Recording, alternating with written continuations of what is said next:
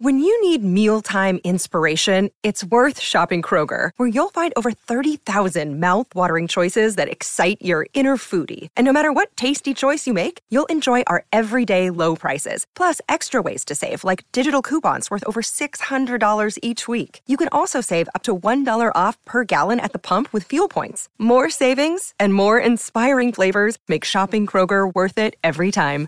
Kroger, fresh for everyone. Fuel restrictions apply. Another day is here, and you're ready for it. What to wear? Check. Breakfast, lunch, and dinner? Check. Planning for what's next and how to save for it? That's where Bank of America can help. For your financial to-dos, Bank of America has experts ready to help get you closer to your goals. Get started at one of our local financial centers or 24-7 in our mobile banking app. Find a location near you at bankofamerica.com slash talk to us. What would you like the power to do? Mobile banking requires downloading the app and is only available for select devices. Message and data rates may apply. Bank of America and a member FDIC. This podcast episode is brought to you by Coors Light. These days, everything is go, go, go. It's nonstop hustle all the time. Work, friends, family expect you to be on 24 7. Well, sometimes you just need to reach for a Coors Light because it's made to chill. Coors Light is cold lagered, cold filtered, and cold packaged. It's as crisp and refreshing as the Colorado Rockies. It is literally made to chill. Coors Light is the one I choose when I need to unwind. So when you want to hit reset, reach for the beer that's made to chill. Get Coors Light in the new look delivered straight to your door with Drizly or Instacart. Celebrate responsibly. Coors Brewing Company, Golden, Colorado. Did you know Geico's now offering an extra 15% credit on car and motorcycle policies? That's 15% on top of what Geico could already save you. So what are you waiting for? Your teenager to help around the house? Okay, Mom, I emptied the dishwasher, vacuumed the basement, and folded the sheets out of the dryer. Wait, what? Oh, and next, I'm gonna clean Mitten's litter box. Are we in some kind of prank show or something? That's a camera, isn't it? There's never been a better time to switch to Geico. Save an extra 15% when you switch by October 7th. Limitations apply. Visit geico.com for details. Hello, this is your apartment. I need some favors from you. Your cat keeps rubbing against the kitchen island, and I can't return the favor. Can you give her extra pets for me? After that, could you bundle your renters and car insurance with Geico? We could save money, and it's easy to do online. And one last thing. Could you leave the TV on during the day? I need to catch up on my soaps. Geico. For bundling made easy, go to geico.com today.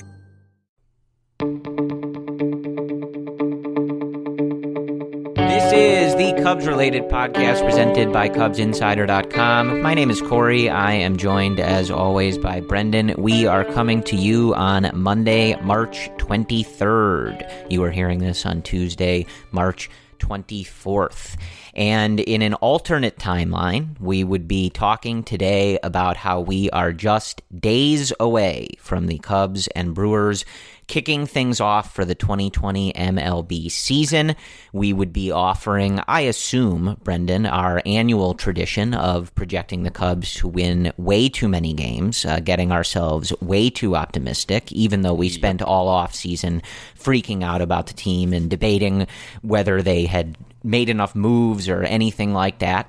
But that is not the reality that we are living in. As you all are certainly aware, and as we discussed last time, we are still amidst this coronavirus outbreak and global pandemic. So there is no baseball, and we still do not have Uh, as with many things, a definitive timeline or even really a guess on when all of that is going to change. But as we said last time, we want to keep the podcast going. It is a good distraction and form of entertainment for Brendan and myself, and I hope that it is for all of you listening. We heard from a good number of you after the last episode and after we were kind of planning what to do a few episodes ago that it was uh, a good distraction. You guys do enjoy uh, just something Cubs related to dive into. So we are going to keep up with our schedule and appreciate you guys tuning in as always. Before I bring Brendan in here, uh, probably for most of these episodes, I will start. I'll try to keep it brief. Again, a lot of serious stuff going on in the world right now. I hope that you, your family, your friends are able to take care of yourselves. You're safe, you're healthy, you are practicing social distancing and helping to uh, flatten the curve and get everything back to normal here. Uh, baseball is far from the most important thing in the world right now, and this conversation should not be misconstrued as to indicate that. But we are going to try to just have some fun, take our minds off of things. It is not to diminish what is going on in the world and the seriousness of this virus outbreak and the seriousness of the situation that a lot of folks find themselves in. So just keep that in mind. And again, I, I, sincerely hope that wherever you are, whoever you are, wherever you are listening from, you are safe, healthy, and able to navigate this situation. As I said before, a lot of people this hits them very differently. Their their jobs are affected very differently. Some jobs aren't affected at all. Some jobs don't exist anymore. So wherever you are, I hope that things are okay for you and that you're able to make it through this on the on the other side. We're we're all in this together. We are here for you, um, and we're we're just going to try to pass the time a little bit and and you know kind of take our mind off things for a little bit. But Brendan how are you holding up? I, I we had so many plans for this episode uh, a few weeks ago, and what we were going to talk about, and, and getting ready for the season, and to strap it on. And there will be no strapping it on this week. I've been better. Uh, like you said, I was expecting to come on here and give a 95 plus win projection. It's not going to happen. Hopefully, we can do that in about, I don't know, two, three months, give a different type of projection in the same tier. But I'm basically in lockdown, sheltering in place, trying to do my best to not spread the virus. I'm fully healthy. I know you are fully healthy or staying home. Yeah, so that is where we are in the real world. Last time we discussed game one of the 2016 NLDS, the Cubs beating the San Francisco Giants one to nothing on the strength of eight shutout innings from Jon Lester and a solo home run into the basket in left field by one Javier Baez. The marquee run for the ring streak or schedule, however you want to phrase that, is running a bit quicker than this podcast can can keep up with but we're going to cover a little bit of that Giant series, talk about just some stuff there, memories, etc. And they have already moved to the series with the Los Angeles Dodgers in the NLCS. I believe they have already aired game one, the Miguel Montero Grand Slam game. We'll talk about that a little bit. And they aired game four. A few different, uh, I, I don't know if there's one player you can call that that game. It all starts with the Ben Zobrist bunt, so I'm going to go with that. That's also the game that Jason Heyward throws out uh, the whiny baby Adrian Gonzalez at home plate. You could call it that too. Whatever you want. We're, we're, we're here for everything. So we'll talk about a little bit of this. We'll reminisce on some other things. And that's that's really what we got. And obviously, once this countdown ends, we're not just going to you know keep going back to these games. We'll find some other stuff to talk about. We're talking to guests to maybe have some more diverse conversations on this podcast over the next coming days, weeks, etc. And we have some ideas for for different topics and things to pass the time. So we will get through this together. And as always, if you have any suggestions or topics, things like that, you can hit us up on any of the various platforms. I'm at CF Cubs Related on Twitter. Brendan is at Cubs Related. That is also our Instagram handle with an underscore between the two words. Anyway, uh, as far as anything going on currently, I, I, just to update on a couple of things, but some of the players are still in Arizona. Uh, I know Ian Happ is, I think, staying at a house with some of the minor league guys like Zach Short and also Nico Hoerner. I've watched them on Instagram play a little tennis. Brendan, they've golfed a little bit, and this morning they were doing uh, some medicine ball workouts. So, social media still active. You can keep in with some of the guys. I think Ian Happ uh, might be one of the most active right now just because he is constantly around some other players. But I, I, believe Rizzo, Bote, Hendricks, Darvish, Brandon Morrow. I'm looking at this article from BleacherNation.com. I think uh, some of those guys are still there, so there, there's still some some Cubs stuff going on. And I, I think it's got to be a, a, tricky time, as Brett asks in this article, for those guys because you know you really don't know what exactly you're working towards. I know Kyle Schwarber on the Cubs Instagram story yesterday talked about what he's been doing since then and how he's kind of passing the time, and a lot of it uh, surrounded working out. But it, has got to be tough for these guys, Brendan, to really know. I, they they always keep themselves in good shape, but there's a difference between good shape and as it would have been in this week, hey, we're starting a 162 game schedule in four days.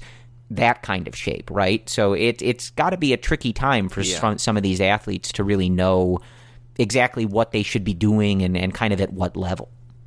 Right. And a lot of these players, too, they rent houses or apartments or units, wherever they're living, for the duration of spring training. So I think once after this week ends, a lot of these guys are going to be going back to their off-season homes. And these minor leaguers, for example, they're going to be a little bit in limbo as well, especially without having jobs. And that coupled with maybe not the best training environments, they're going to have to amp things back up once things do get settled down in this country. So I imagine after this week, you're going to see maybe next to no one um, in Arizona. Maybe a few guys have permanent homes there that we don't know about, but this is likely the last week, unless they extend some of their leases or whatever, that we're going to see a good portion, I imagine, of these players in Arizona.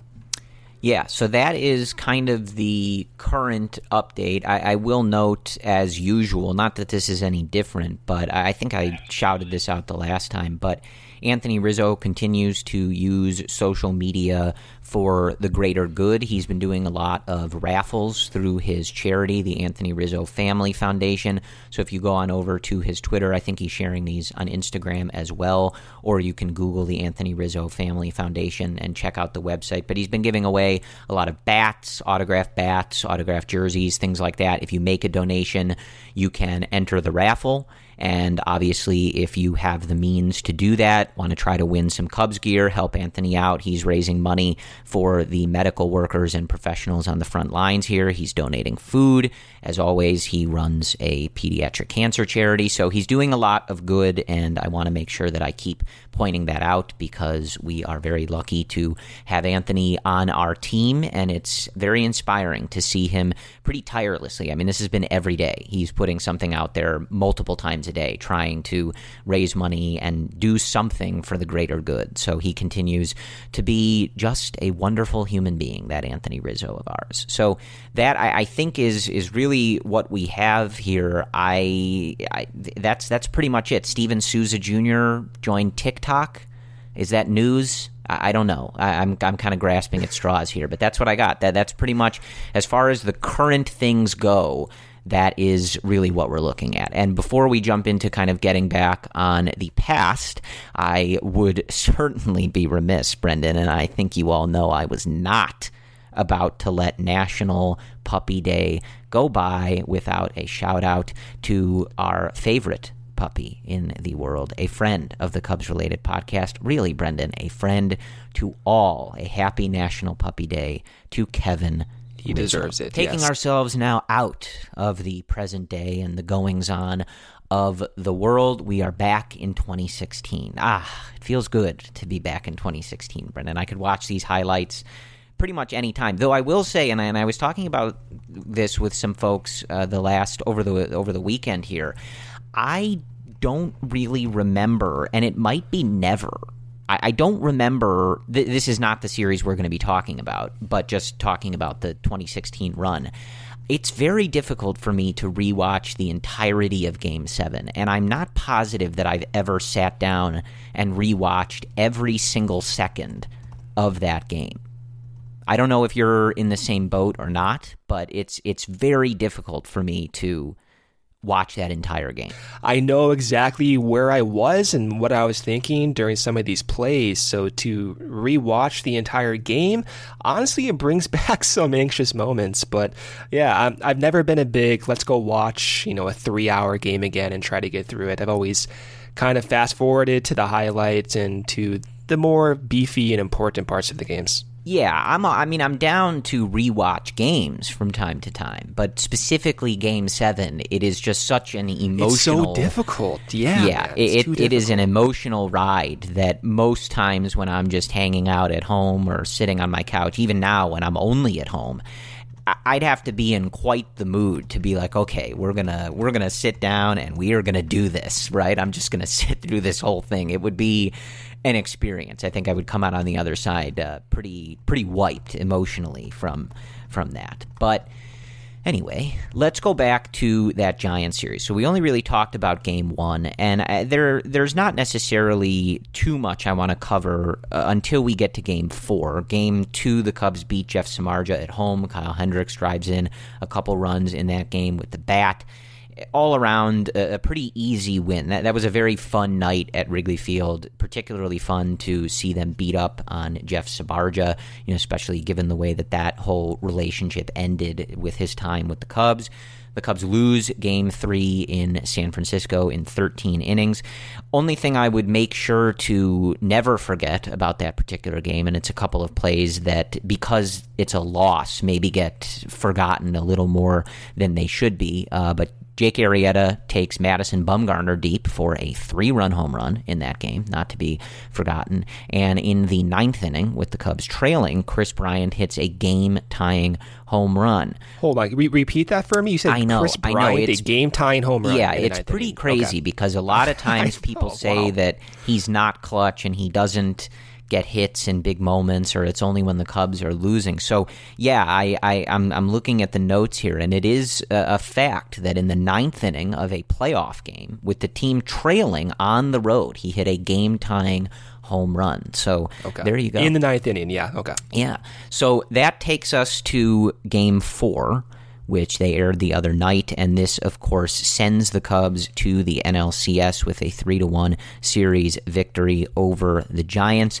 And the big story in this one is, of course, the Cubs' comeback in the ninth inning, the top of the ninth inning of this game, and they enter the inning trailing five to two. They leave the inning trailing six to five. But before we get there, I, I think it's it's always interesting to talk about, and, and I always mention this about how dicey the MLB playoffs are. And I think this game, I, I said on the last episode that this particular series is is perhaps the best microcosm and best example of that. But this game in particular, I think illustrates it really, really well. The Cubs do basically nothing against Matt Moore, who they should have done something against in this game on the road. And the entire time, really up until the ninth inning here, Brendan, you are staring at the possibility of a deciding game at Wrigley Field with a repeat of that game one matchup. The Cubs get the better of Johnny Cueto, backing Jon Lester,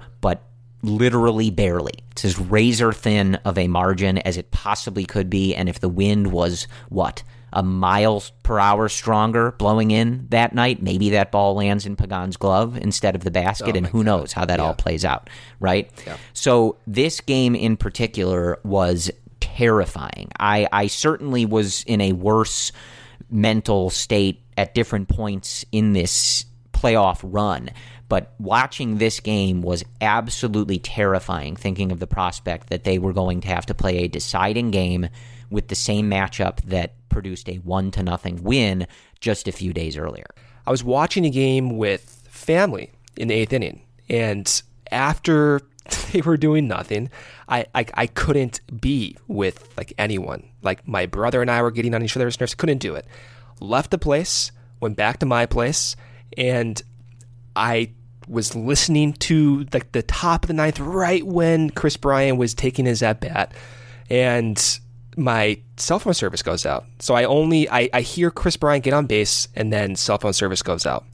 And at this point I'm just like sprinting up to my uh, apartment at the time and I finally I get in right before the next batter and I see everything go into place. But in that 8th inning, I already accepted it. I already accepted that we were going to a game 5. We were facing Johnny Cueto and we would have to be put through another elimination game. Like it, that, that was the only outcome in my mind. I, I know it sounds negative, but I never even imagined the Cubs could come back in that three run deficit. I really could not imagine that given what we saw the entire series. It wasn't even that game against Matt Moore. The offense seemed like overmatched at times, at least in that stretch. That was such a weird series and postseason in general, mm-hmm. but during those few games, I don't know about you, but I almost felt helpless at times. There's great news during the pandemic. The new HyperMax oxygen system is here. Doctor approved, clinically tested, at home oxygen for improved health, fitness, and especially your immunity. Go to hypermaxoxygen.com. See how 300% more oxygen purity works wonders in only 15 short minutes. You're home anyway, so why not build your immunity and much more? Hypermaxoxygen.com. That's hypermaxoxygen.com.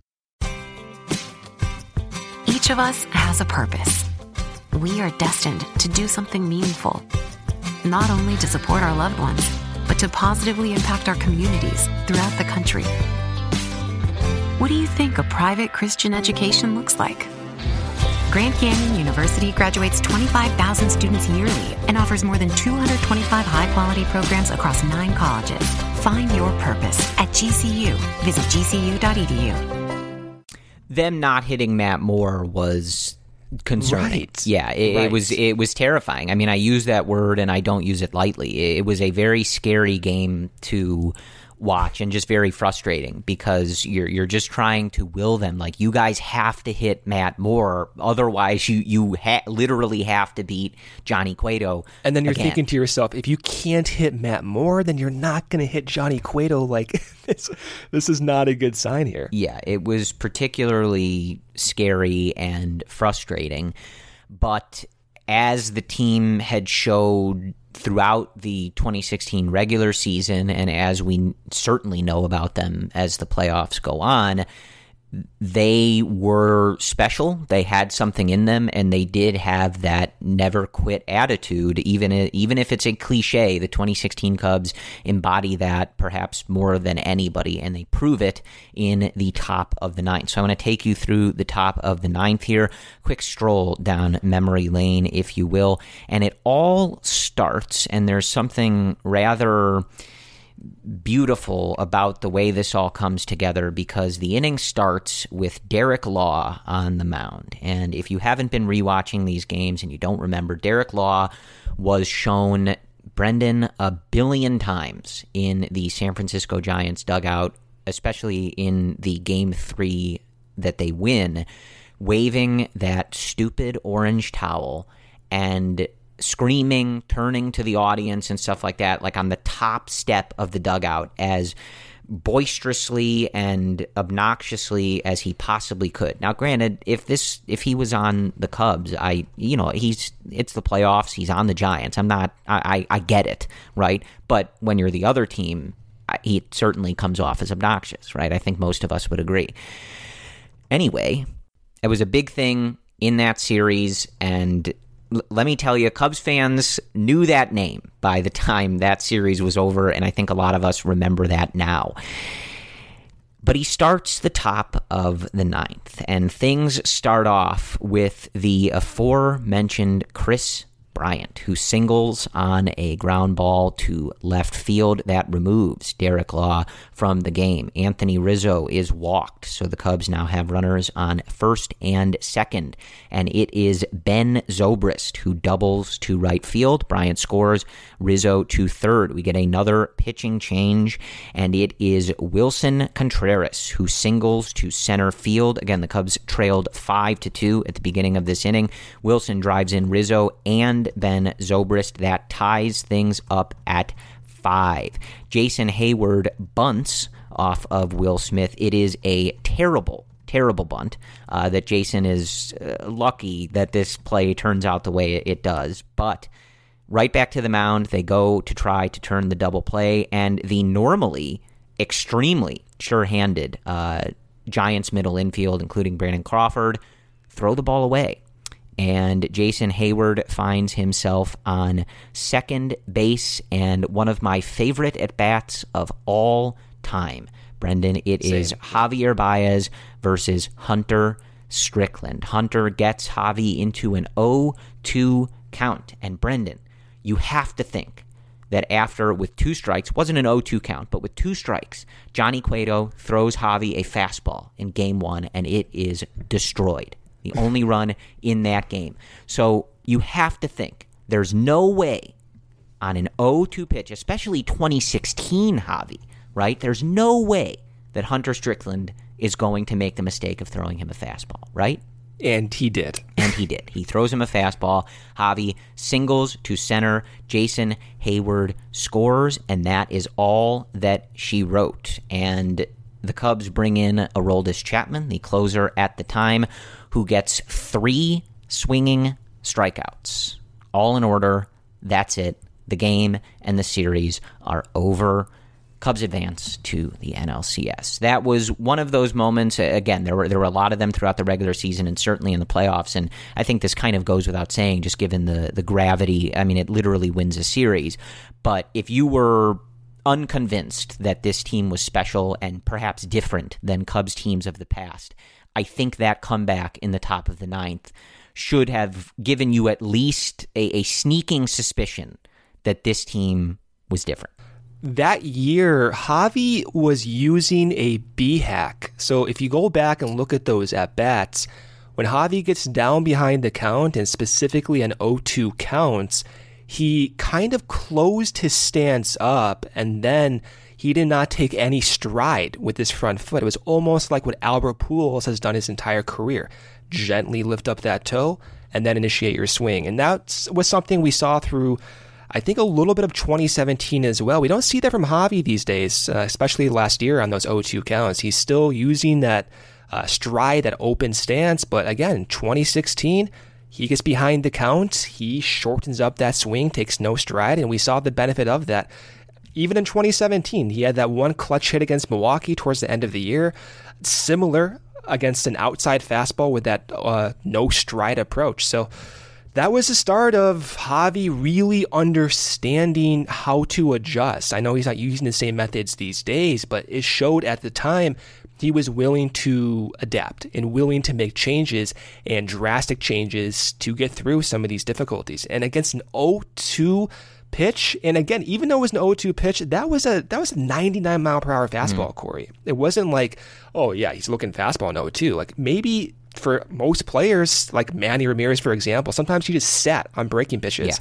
Yeah. And if there was a fastball there, then so be it. But Javi, we don't even know if he was looking for a slider either. Maybe he just reacted to that as well. And that was, again, one of the, the more emblematic moments for me of Javi Baez's career. That that 2016 postseason put Javi on the map for me, and that was one of the first moments that kind of solidified him being on that map. Right. And it it's just such a special inning and I think really representative of the, of the team as a whole. It starts with Rizzo getting on base, Ben Zobrist with a big hit, and then the two biggest hits in the inning come from guys that don't have all that much experience, right? Willson Contreras is literally in his first year in the major leagues, and even at the time, Javi had not been you know, he's not where he is now, right? He wasn't playing yeah. every day throughout the season and in 2015. And the two of them come up and get just enormous, enormous hits in this game and to move the Cubs on. And that was a that was a fun series. Javi and Willson, right? They kind of came and I want to use my words carefully here because we knew Javi was a top prospect, but they, they did come sort of like out of nowhere. And Javi solidified his role as a second baseman the entire postseason. But for a good portion of 2016, they they were not staples. Of course, Willson was still in AAA until he was called up in June, but like they were not staples. And both of those guys in particular, they were going through enormous transitions in 2015. Willson was someone in Double A AA and Triple A who was not even a power hitter. Look at him now hitting over 30 home runs potentially on a year to year basis. And Javi changing everything on a year to year basis after having one of the most historical whiff rates in Major League history when he debuted in 2014. These are two guys who really may not have even been there if not for the Cubs at the time, their coaching staff, their infrastructure, and that was something that was missing in 2017, 2018, and of course 2019. And those two players, Willson and Javi, if we can get more of those coming up through 2020 and 2021, that's how this team gets put together. Yeah, absolutely. So we move on to the NLCS featuring the Chicago Cubs and the Los Angeles Dodgers, the Brendan and Corey Super Bowl, if you will. and boy, was this series fun. As I said, they are through game four as we're recording this. They're game one and game four, the games that the Cubs win in that series. And I think really the only thing to talk about in game one is the Montero Grand Slam and just how that all plays out. And it's such a that's a wild game, right? The Cubs take an early three to nothing lead. The Dodgers come back. Uh, they tie the game off of Chapman, but he escapes, keeping the game tied in an otherwise pretty uh, unescapable situation late in that game. And then we get one of the I, I, I don't think I'm speaking out of turn here. One of the greatest moments in Cubs, Wrigley Field, whatever you want to, however you want to phrase that, I'm fine with anything you want to put on that Miguel Montero Grand Slam. But I, I, I want to talk about how we lead up to that because I think it's it's kind of fascinating, right? First of all, Joe Blanton, forever a friend of the Cubs Thank related you, podcast. Blanton, yeah. Throw that, keep throwing that slider, man. right? but yeah. so Ben Zobrist starts the inning with a double. Addison Russell grounds out. Jason Heyward is intentionally walked, which th- there's some there are some decisions in this inning, and that's why I wanted to run through the whole thing because I think in a lot of these playoffs and sometimes justifiably so, though it is not my hobby or Brendan's to relitigate Joe Maddon's decisions. But Joe Maddon catches a lot of flack for the way he managed certain things, especially Game Seven of the World Series, which is a subnote. The Cubs win and win the World Series. They won the World Series, or yeah. So I do want to focus on another manager making pretty obviously bad decisions because I, I think it's only fair, right? If we're going, if Joe is going to face that much scrutiny, even though the Cubs end up winning the whole thing, right? I, I think it's only fair to ask what on earth Dave Roberts was thinking in this inning. Not only does Joe Blanton just get this entire thing, right? But an intentional walk to Heyward, who had had obviously a down year, right? And then an intentional walk to Chris Coghlan to get Montero to yeah. pinch hit for Chapman to get rid of Chapman, right? But uh, this is just, uh, you set all this up, right? Like Dave Roberts sets up this moment. You have two intentional walks, and like Coghlan was, you know, a, good bat for the Cubs that that year. I think a lot of people forget how many games he started in these playoffs. That's like one of those things that seems to come up when they're airing these games. Like Chris Coghlan started this game, right? But Brendan, like you set up this insane, like baseball world changing moment in the Montero Grand Slam with two intentional walks of guys that, dare I say, y- you probably just should have gone after. Yeah. And how that inning started, too, of course, Ben Zobrist, a double, the center field, getting it going. But when Dave Roberts walked Heyward, the win probability for the Cubs went up 2%. Right. And then Javi Baez flied out right after that intentional walk. Chris Coghlan comes up, intentionally walked. Now the win probability went up almost 7%. Then, history is made.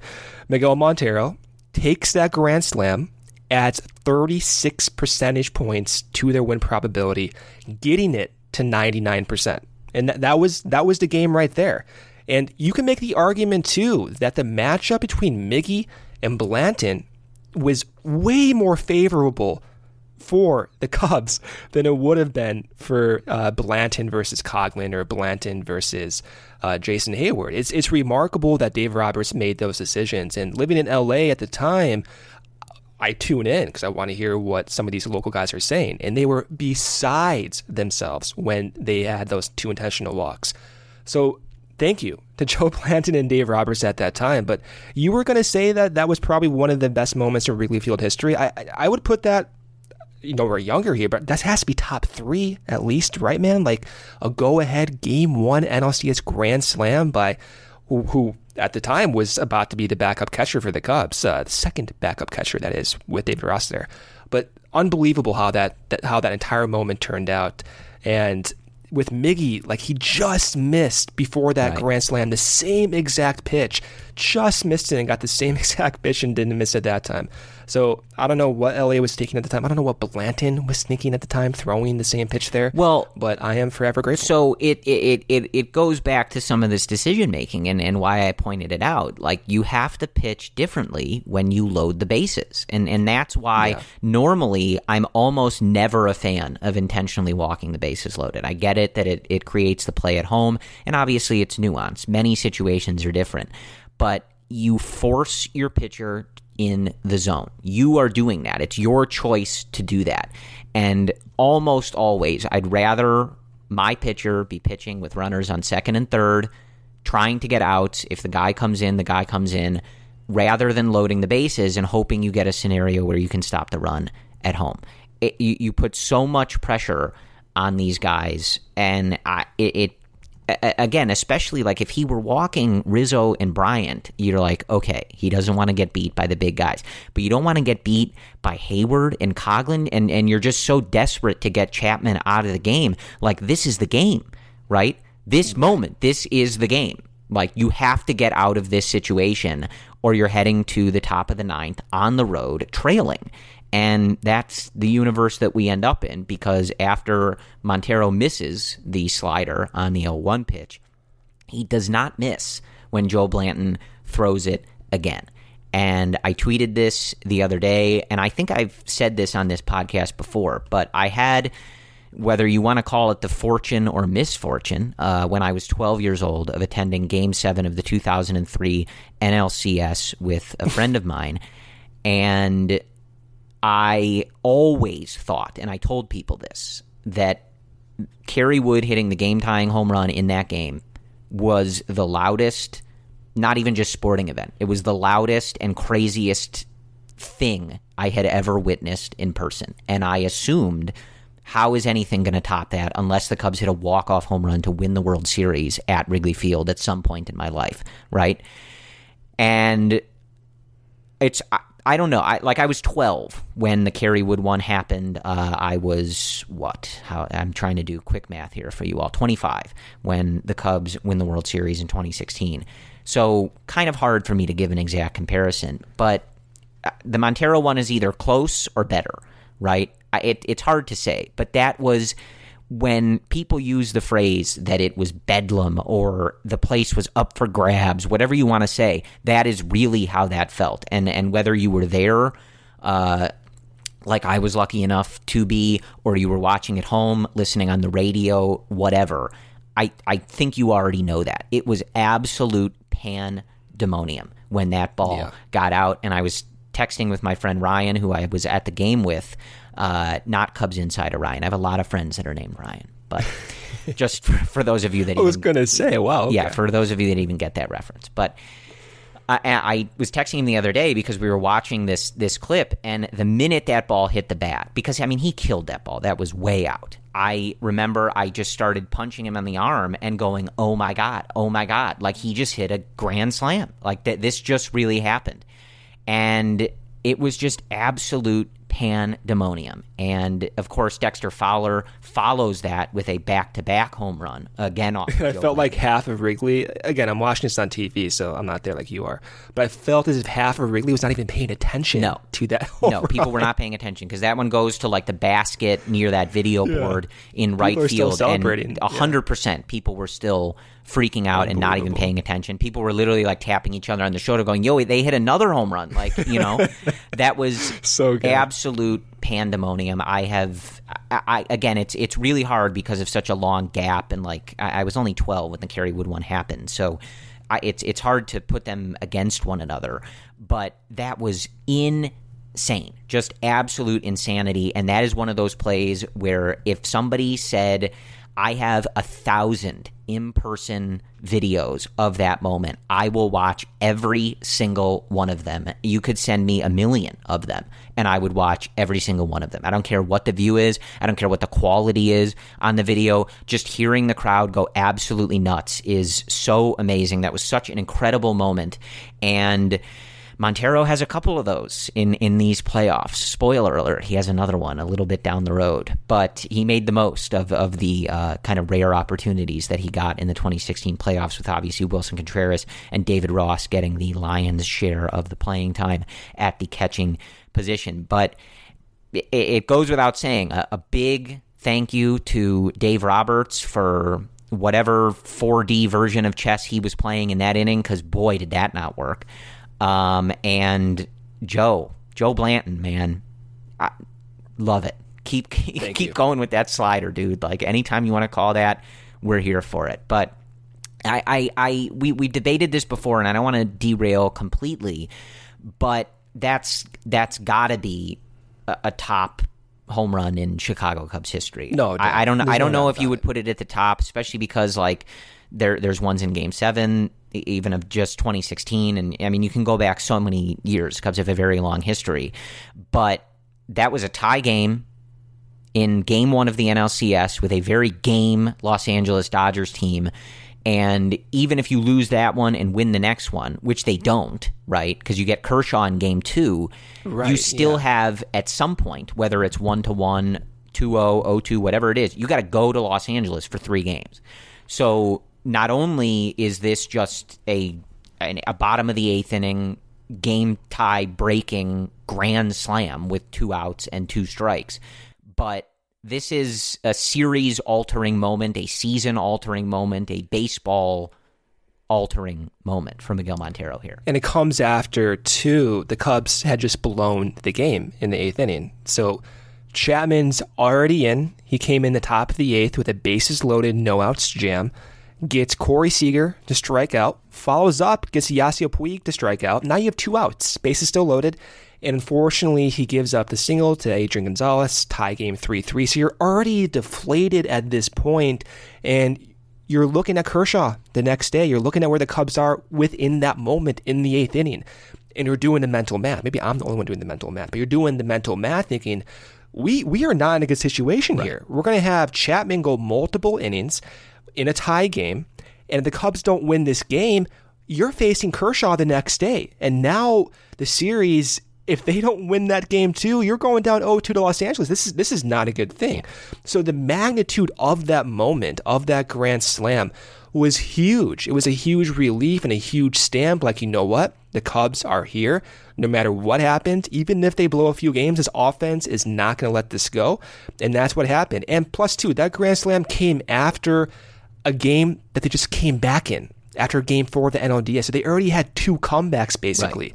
So you have these two momentous historical comebacks and you're propelled into the rest of the series. That's why it was so big. It was keeping the momentum going, keeping like the energy of, of this is all from a fan perspective, by the way, but you keep that fan energy going and you just get more confidence. Like after Yeah. they won that game one, I'm thinking, okay, like even if they lose game two, I still feel pretty good about where they are, even going back to LA. And of course, I show up to Wrigley Field for game two with you the next day. Right. They get shut out. Of course, that happens. But even during that loss, you're thinking to yourself, everything's still going to be okay. Right. And so a little inside baseball for you. The game two against the Los Angeles Dodgers in that NLCS was the first time that Brendan and I had met in person, despite having done the podcast at that point for. Not many times, though. I would say maybe what, like 10 episodes? Not even. No, we had been going since I think before the 2016 season started. Yeah, spor- sporadically. But yeah, sure. continue. Either way, it was the first time that we had met, and boy, was that weird. Uh, if I would assume that if someone was sitting around us, or if you had like a closed circuit camera on the two of us, you would think that we were at the game separately, because especially because of the the low scoring nature of the game, and just obviously it's a Cubs playoff game. We probably said two words to one another, uh, and both. I mean, looked that's the, it's it's the context. It's Yeah, like of course. I don't want like like even if I were to go in with anyone else, I would not even be talking. So you have Right. two psycho fans Yeah. going to the game together. This is what you get. Right. Two, two, the no talking, two people that look like they probably belong in a mental hospital. And yeah. And, you know, we probably were just like, okay, see ya. Like after the game, like, I don't, I don't want to talk about this. Like, just, it, it's good to go with people who get you, I think is, is the point that I'm Yeah. making. Uh, I mean, would you have preferred me to talk to you? Hell no. No. Of course not. no, no we both, we both understood. We both knew what, what Yeah. each other needed in that moment. Now is the chance to use reliable energy to grow your money with the Dominion Energy Reliability Investment. Our new investment product offers competitive returns, no maintenance fees, and flexible online access to your money. Make the reliable investment in reliable energy. The Dominion Energy Reliability Investment. To find out more, go online to reliabilityinvestment.com. That's reliabilityinvestment.com. Using an overpriced trash bag? Pricey, pricey, pricey! A bag that breaks? Whippy, whippy, whippy! Or a smelly bag? Stinky, stinky, stinky! You gotta snag Hefty's Ultra Strong Trash Bag. Always at an ultra low price. Hefty, hefty, hefty! It has Arm & Hammer odor control, so your nose and your wallet will be Happy, happy, happy! Hefty Ultra Strong Trash Bags. Hefty Strong all day long. So, Of course. Anyway, uh, not a lot to talk about in game two and three. The Cubs get shut out in both of those games one at Wrigley Field, one at Dodger Stadium. And I, I gotta say, I, I went to uh, all of the games in this series uh, because my parents live out in Los Angeles. And game three in Los Angeles was just about my worst experience watching a baseball game. Uh, the Cubs lose six to nothing and they then trail 2-1 in the series having not scored a run in two straight games. And you guys if i'm not i don't need to go on my i hate dodger fans in dodger stadium rant. You guys have heard it enough but boy was that a miserable evening and a miserable experience. But it all turns around in game 4 october 29th 2016 the tides turn in this series and perhaps in baseball forever. The cubs win 10 to 2 in this game and it is spurred by a four run fourth inning. So the cubs enter the top of the fourth inning of this NLCS having not scored in 21 straight innings. No runs in game two, no runs in game three, and no runs for the first three innings of this game. They are also, at the start of the top of the fourth inning, being no hit by the Los Angeles Dodgers starter Julio Urias. And then Ben Zobrist steps to the plate. He talked after the game about having thought about doing this finding the right moment and wanting to try this. And he finds the right moment in the top of the fourth.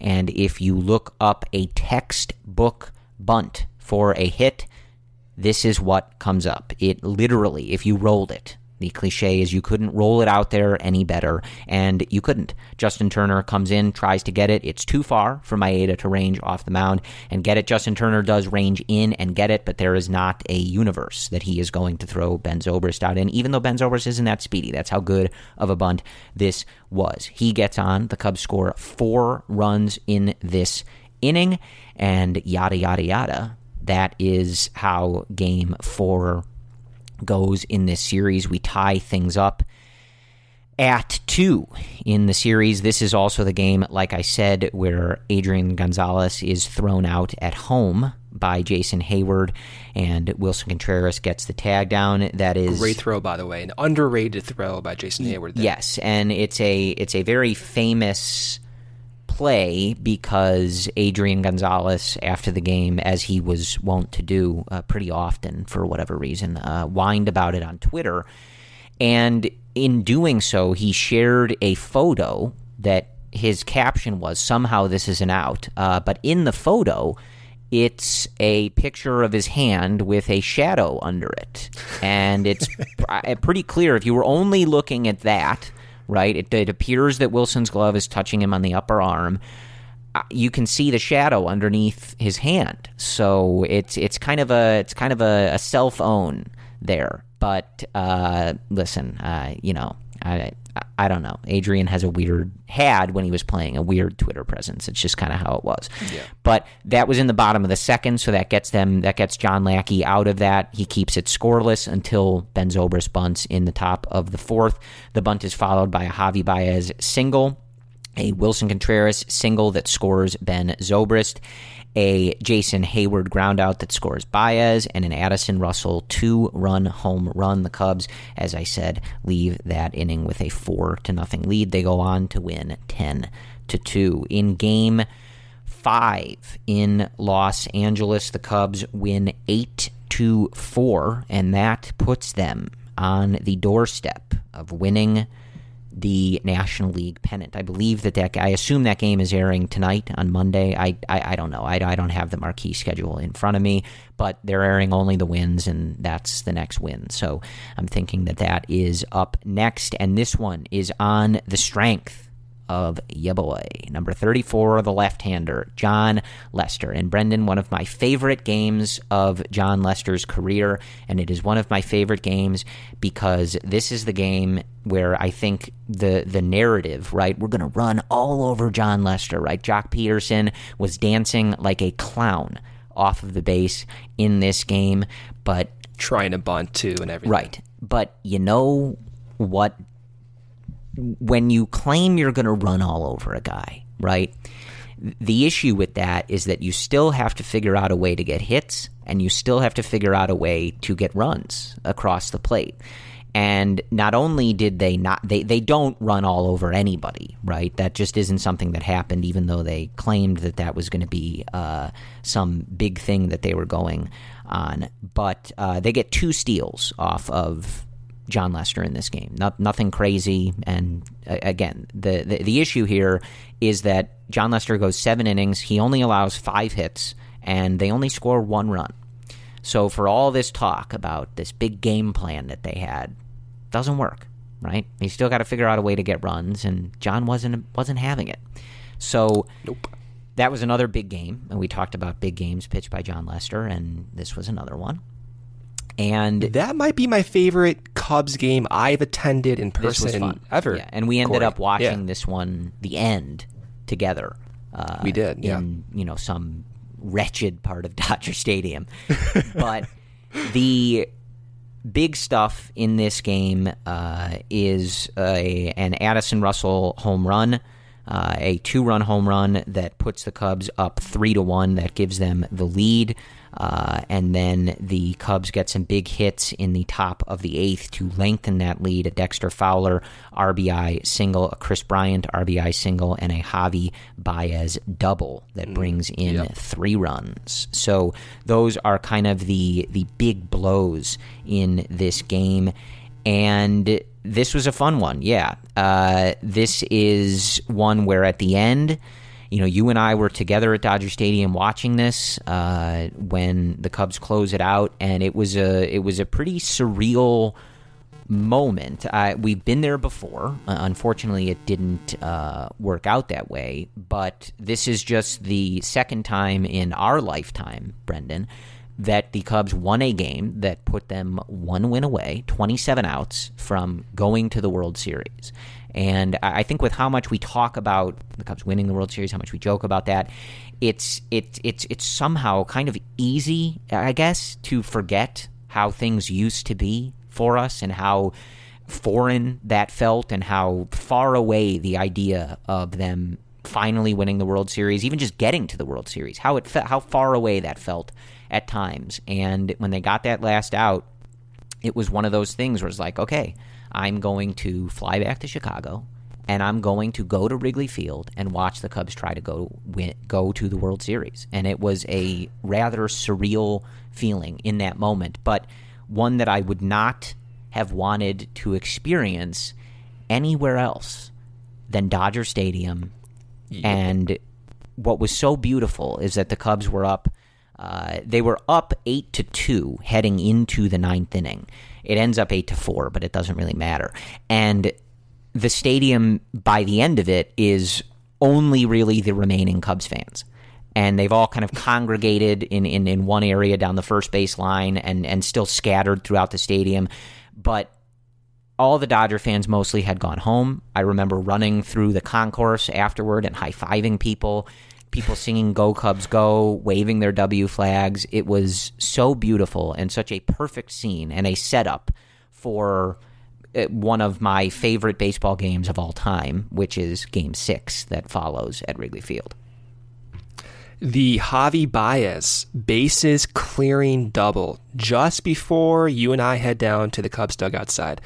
That is among some of my most favorite memories in baseball, like ever, ever. And I've, of course, played the sport my entire life, gone to so many games.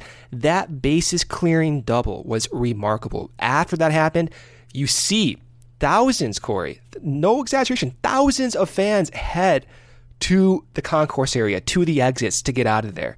And going down to the dugout in the ninth inning, seeing all the players that close, and you're knowing that you're one game away from the World Series, and you've been waiting for that moment since you were a kid, since 2003, and there's 13 years that passed between then and that current moment, and you're just thinking like, wow, like you're here experiencing that this close right up front in the action. And that that was again for, for me that that is my favorite Cubs game of all time. And game five. The game five okay. right there because because I'm again this is me in attendance at a sure. game. So that that was something I'll never forget. And the energy there, given everything that you and I have been through at Dodger Stadium, it just makes it so much sweeter. And at that point when they won that game, like you're you're fully committed. Like you you think there's no way this team can lose two games in a row, given the offensive explosion after that type of uh, malaise, if you will. There was there was no way, Corey, that they were going to lose the next two games at Wrigley Field with their pitchers, with that offense going, with the energy going. That for for me was like, okay, there's no doubt in my mind this is going to happen. Tuesday night, they are airing NLCS Game 6, and that is where Brendan and I will pick up the conversation in our next episode. Uh, but that is my one of my favorite Cubs games of all time, one of the best experiences I have ever had, not just at Wrigley Field, but that is one of the best nights of my life. That was such a perfect evening that I don't want to rush that one. We're going to talk about that to begin the next episode. I'm going to go through that in detail. And then just to give you the rest of the schedule, if you're kind of either watching these games or just following along, because I know at Cubs has been tweeting highlights within these games kind of as they're happening on marquee and some of the other you know nbc chicago stuff like that are, are, kind of playing along. So even if you're not watching you can kind of play along on social media. Wednesday they are airing the entire so up until this point they've only aired the wins. They are airing the entire world series. So wednesday is the game one loss six to nothing the indians win. Thursday game two uh, where the Cubs get their first World Series win in quite some time. And then Friday is Game Three, which is another uh, one to nothing loss. Too many one to nothing losses, Brendan. But anyway, so we'll talk about Game Six of the NLCS, and then we will head into the World Series. Uh, that unfortunately is a spoiler alert, guys. If you were waiting to watch this Dodgers series, the Cubs do win Game Six, and they head to World the, to the World Series. So sorry if you were trying to watch this spoiler free, but Anyway, uh, yeah, I, I think we need uh, we need too much time for, for Game Six because there's just so much that goes on in that game. It's such a perfect evening of Cubs baseball. It's just absolutely perfect, and I, I know that you know there, there's bigger nights. They win the World Series later that month, and and there's there's crazier games, crazier moments, etc. But that night at Wrigley Field, Game Six of the NLCS, is about as close to a perfect evening of Chicago Cubs baseball as it possibly gets. It might literally be perfect. And it just it just warrants more discussion. It just warrants a lengthier discussion. So we will talk about that uh, next time.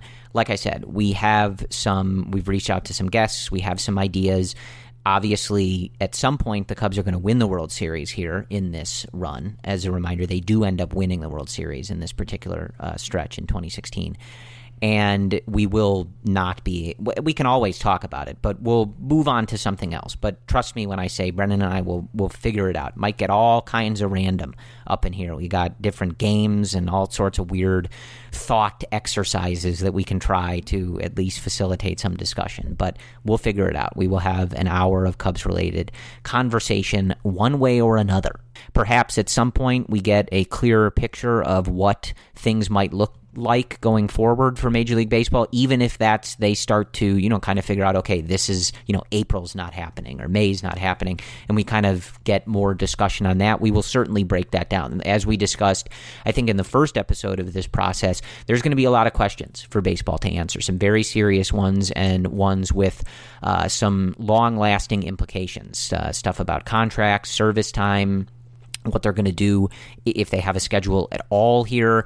So they're at some point, even if it's just canceling things, there's going to be current stuff to talk about that that we will delve into as well but we are going to do our best. As I said at the outset, uh, we are just trying to distract, pass the time, entertain both ourselves and you guys, and certainly in no way, shape, or form trying to diminish what is going on in the world around us or at all pretend that baseball and the many things going on within it, either now or in the past, are at the top of the priority list, but this is what Brendan and I know best, I guess, and this is where we're going to focus our attention. So I think that is all that we have for you. If been if you've been watching these games, or at least just watching some of the highlights, I know for for some of these games, at Cubs on on Twitter at least is sharing at least a few fun highlights. The the comments are a lot of fun, and hopefully you're able to enjoy and engage with that and we will keep on rolling here. But that, I think, is all we have for you in this particular episode. As I said, do what you can to stay safe, stay healthy, and uh, Brendan and I sincerely hope that however this is affecting you, whether it is uh, a, a large effect on you, a small effect, no effect, whatever it is, we hope you guys are all right you guys are able to take care of yourselves and your loved ones. And uh, we are very grateful, especially during this time, that you spend a little bit of it with us. So stay safe, guys. We're all in this together. We will talk to you guys later this week. And uh, as always, go Cubs. Our homes today are like little cities full of different interneting boroughs, like the entertainment district in the living room or the virtual fitness center in the garage. And Xfinity Internet keeps it all running smoothly with reliable speed to power all your devices at once. You get coverage around town, from the financial district home office to the spa. Xfinity Internet keeps your little city humming with reliable speed and coverage. Now that's simple, easy, awesome. Find great offers and value today from Xfinity. Go online or call 1 800 Xfinity to learn more. Restrictions apply. It's your home speaking, and I need you to do me a couple of favors. First, could you get that blueberry that rolled under the fridge last week? It's throwing my feng shui off. Second thing, bundle your home and car insurance with Geico. It's easy and we could save money. Lastly, I know you were thinking of painting the nursery back to off-white, but I'm actually feeling this baby blue. Didn't think it was my color, but I am pulling it off. Geico. For bundling made easy, go to geico.com today.